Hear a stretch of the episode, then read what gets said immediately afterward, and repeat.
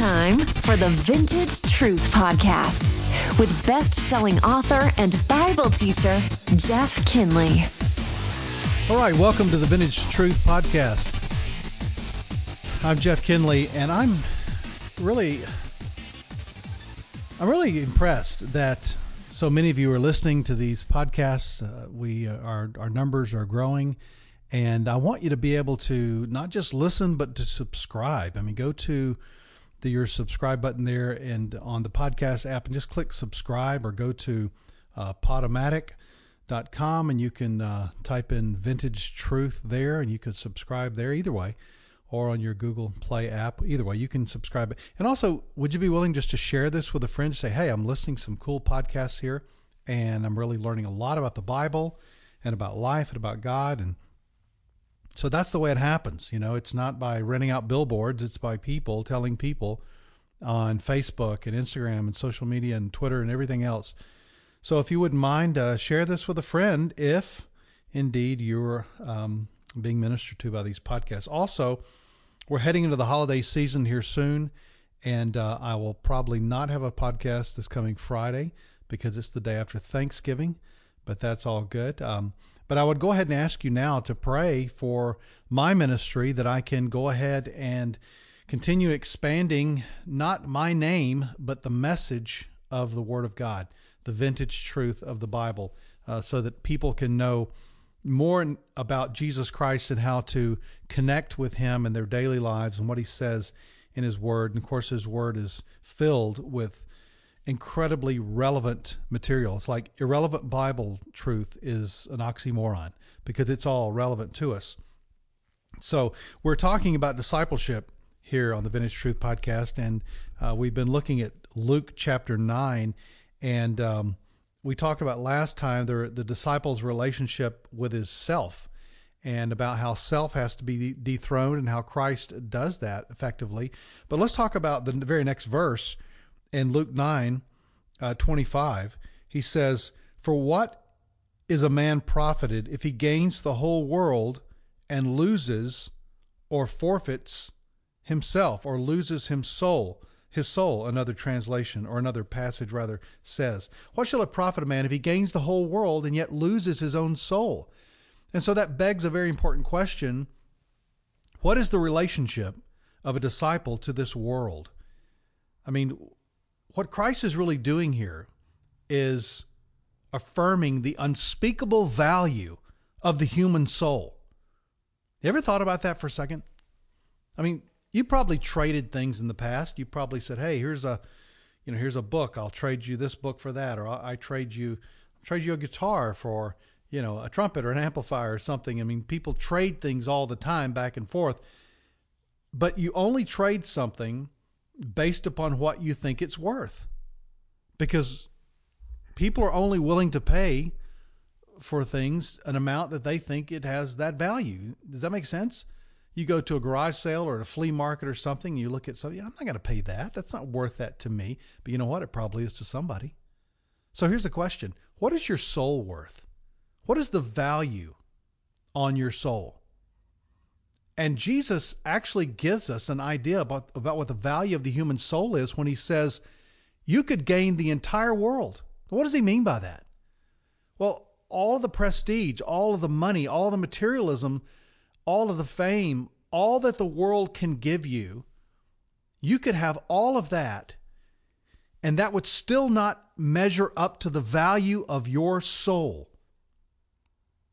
So, in other words, it would be a foolish exchange to trade your soul in order to get all those things from the world.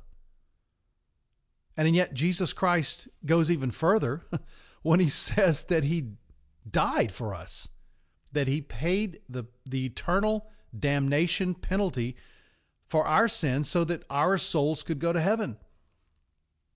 So, what all does the world, you know, have to offer us? And what's out there in the world? Well, there's there's worldly things, there's materialism, there's places to go and things to see and and fun and enjoyment. All those things, some of those things are good.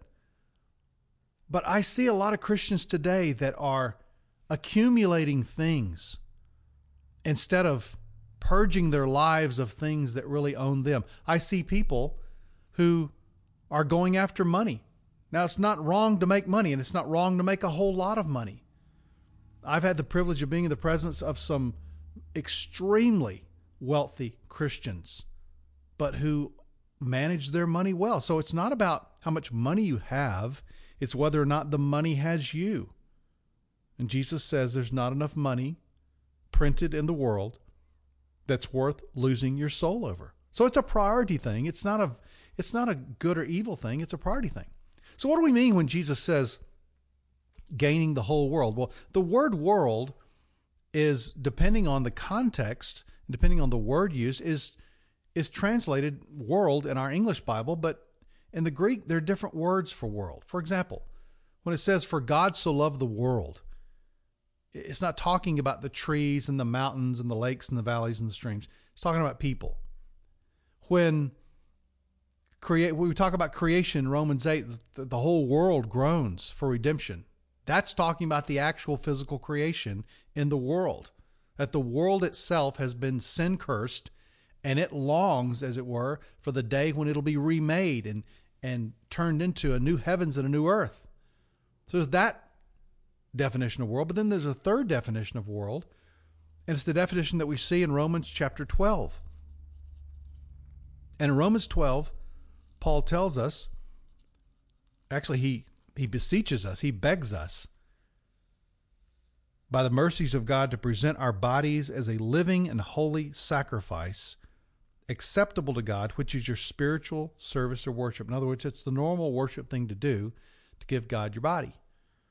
But then he says, and do not be conformed to this world,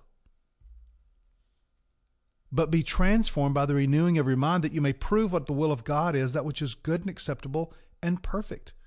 This word for world here means the age that you're in. it's talking about the spiritual set of values and principles and morals and a way of thinking about life. And there is a way of thinking about life in the world today. And the world places value on certain things and certain people and certain ways of doing things in life. And God says, no, there's a whole nother way of doing stuff. And you can find that in my word. But don't allow the world to, to literally press you into its mold. It's like, you remember when you used to play with, clay, with Play-Doh and you would press Play-Doh into a mold and then you would take it out and it'd be like a starfish or, you know, an anchor or, you know, whatever it was. It would be, be that mold. That's exactly what we're talking about here.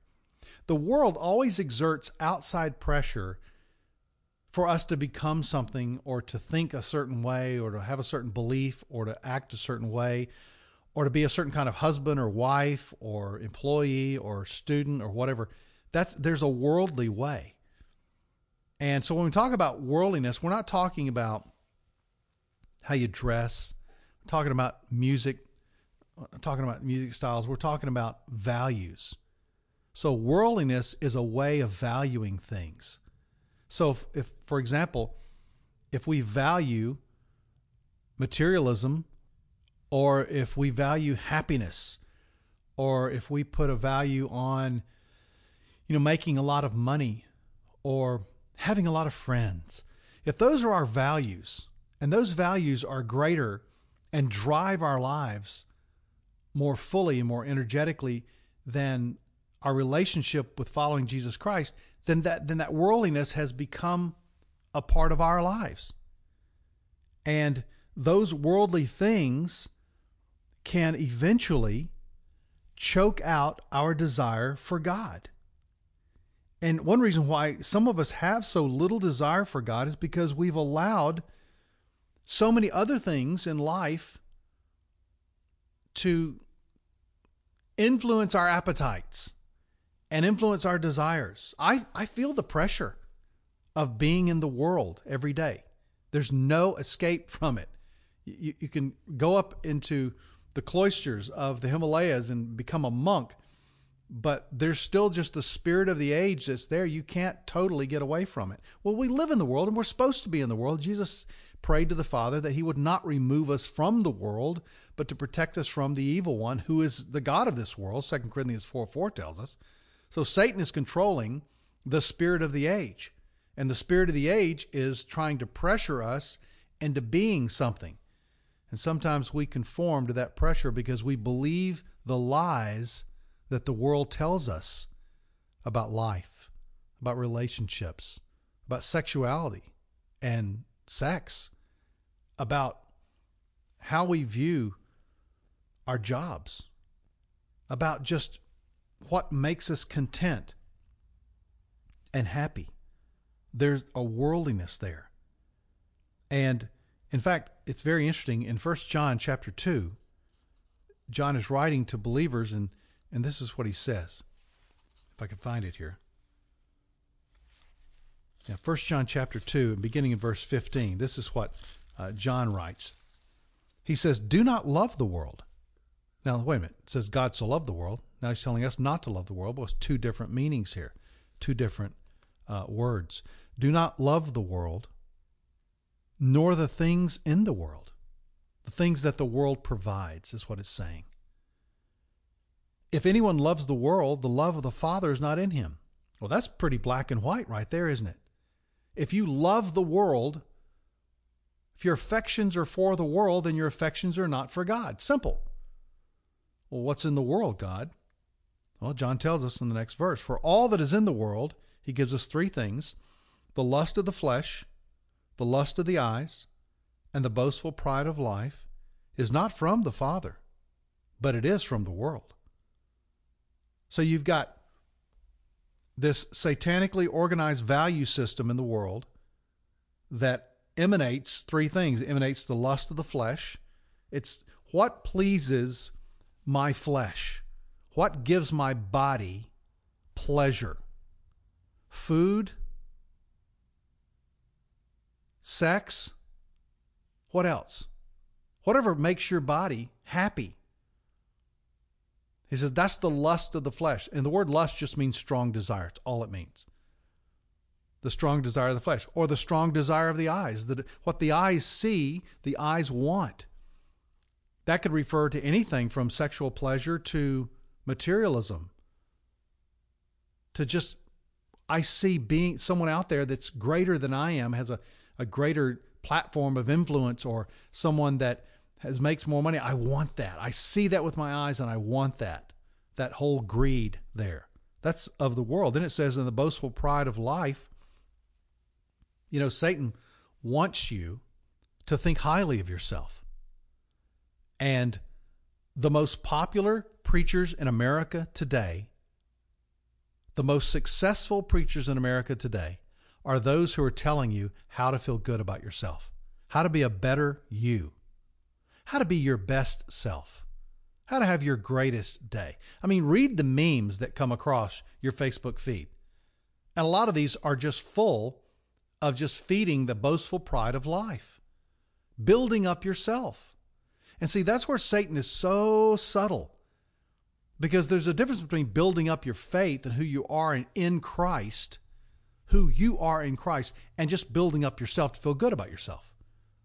And you're not going to find a verse in the whole Bible that tells you you're supposed to walk around just feeling good about yourself.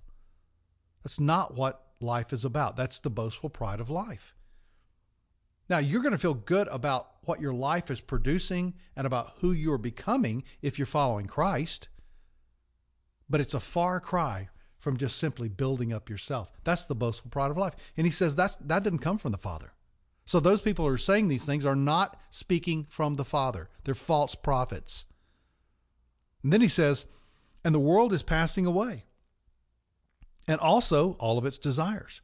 But the one who does the will of God abides forever. I mean, God is saying right here, He's telling you ahead of time this ship is going to strike an iceberg. Do not buy a ticket on this ship. This city is going to be nuked in World War II. Don't move there a week ahead of time. This area is going to collapse under a huge sinkhole or get hit by an earthquake. Don't buy a house there right now. God is giving us a warning ahead of time that the world's going to pass away. Why would you want to put all your money and all your time and all your energy on something that's going to fail? Why bet on a failed candidate? Why bet on a horse that has two broken legs? And yet the world props up that horse and says, no, no, no, it's a thoroughbred. Place your bets. So this this world and all that's in it chokes out our desires for God. And secondly, sometimes we live like this world really is our home. We live like this world really is our home. And yet the Bible tells us in 1 Peter 117 it says conduct yourselves in fear during the time of your stay upon earth. this is it's like a stopping point on a journey. It's like something it's a rest stop. It's a place you pull over and park for a while, but it's not your final destination. it, it's just a place where you rest for a while, a place where you pull over. It's not it's not the destination. Hebrews chapter 11 uh, gives us some more insight on this thing. In Hebrews 11 and verse 13, the author says this. He says, speaking of these heroes of faith, he says, All these died in faith without receiving the promises, and having seen them and welcomed them from a distance, and having confessed that they were strangers and exiles upon the earth. First Peter also tells us in chapter 2 verse 11 that we are aliens on this planet. We're the aliens. We're the people that don't belong here. The world is in the hands of the evil one, and our home is in heaven. In fact, Paul wrote in Philippians chapter 3 verse 20, he said for our citizenship is in heaven, from which we eagerly await a savior, Jesus Christ. Guess what? Whenever you travel internationally, it's fun. It's great to go visit places. You take pictures and post them. Isn't that fun? But you just go, you know, I don't live here. This is not my bed. These are not my people. This is not my neighborhood. My family's not here. This is not my home. And after a while, despite all the fun you might have, you just you just go, hey, I, I want to go home. I want to go home. And so that perspective that we get that this is not our final home helps us to not drive down our tent pegs too deep and invest too much into this life. Everything you invest, whether it's investing in your family, in your job, your money, everything needs to, needs to be sent on to eternity. That's why pouring yourself into other people is the most important thing you could ever do in your life because that goes on forever, right? So don't drive those tent pegs down too deeply. Don't be too attached to the things of this world. That's what happened to Lot's wife. Do you remember that story? When the angels came and rescued Lot, his family from Sodom and Gomorrah before God nuked it and just made it glow in the desert. It says Lot's wife turned back and was looked back, it says rather, and was turned into a pillar of salt. Well, what actually happened was she didn't just like glance back and like Medusa, you know, become a stone pillar of salt. That's not how it happened. What really happened was she didn't want to leave. She was so attached to that city that she was so lagging behind that the blast caught up with her. You don't want that to happen. Final thing is that sometimes we want approval from the world because we're trying to please other people. Jesus said in John 15, He said, Hey guys, remember this. If the world hates you, and by the way, they're going to hate you eventually, the, the world system hates who you are and what you do. You know why? Because you don't belong to this world. They recognize it. It says in verse 19, this is Jesus speaking, by the way. He says, If you were of the world, the world would love you. But because you're not of the world, but I chose you out of the world, therefore the world hates you. Then he goes on to say, Are you any better than I, I am? Jesus said, If they hated me, they're going to hate you too. Because the slave's not greater than his master. If they persecuted me, they'll also persecute you. If they kept my word, they'll keep yours as well. So the world is not going to stand up and applaud you for being different. Now, we're in the world, right? We penetrate into the world. We're embedded into the world. We do we have to go to jobs. We enjoy things in the world. It's not a moral immoral kind of thing that way. It's when those values start getting a part of us and start affecting our affections and driving the course of our lives and causing us to make choices that tell us that our allegiance really more is to this life than it is to the next. I love what Colossians 3, verses 1 through 3 say. Paul just said, Hey, since you've been raised up with Christ, keep seeking the things above where Christ is, seated at the right hand of God the Father. For you are dead, and your life is hidden with Christ in God. You see, being a disciple means your eyes are on another world, that you're looking for another planet, another place. It's called Planet Heaven. It's a place that you're going to spend eternity. And everything we're experiencing right now prepares us for that. So, yes, we can enjoy things in this world. There's nothing wrong with that, but it's the worldly values that we have to watch out for. Watch out for those values creeping in your heart, in your marriage, your relationships with your children, in your job. Godly perspectives on everything is what God wants us to have. And that is what a disciple does. A disciple is looking for a Savior that's coming from another world. Discipleship. I'll talk to you next time. Thanks for listening to the Vintage Truth Podcast. Please subscribe and share with a friend. For more about Jeff's ministry, go to jeffkinley.com.